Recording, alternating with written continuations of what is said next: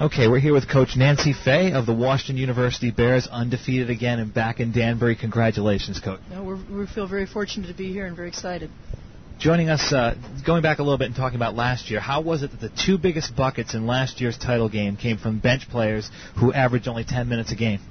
Well, we've kind of relied on our, our depth throughout last year and uh, this year. I think that um, that's one of the things that's helped us uh, maintain the success we've had is that you know kids have come off and have confidence in them.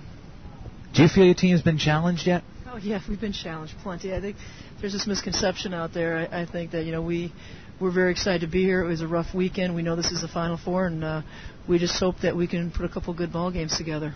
Now, this Scranton team knows a little bit about revenge. Last year, they had a tough game against you. Kelly Halpin, very upset with the outcome.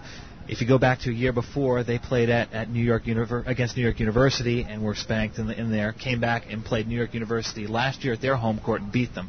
I guess they probably have it out for you this year. How would you expect Halpin to play, and how do you expect to stop Halpin? Well, I think obviously they're competitors, and uh, that whole uh, what you just described is what you expect out of competitors. They don't want to lose twice, and they're well coached. They're well motivated. I thought they, it was a great game last year.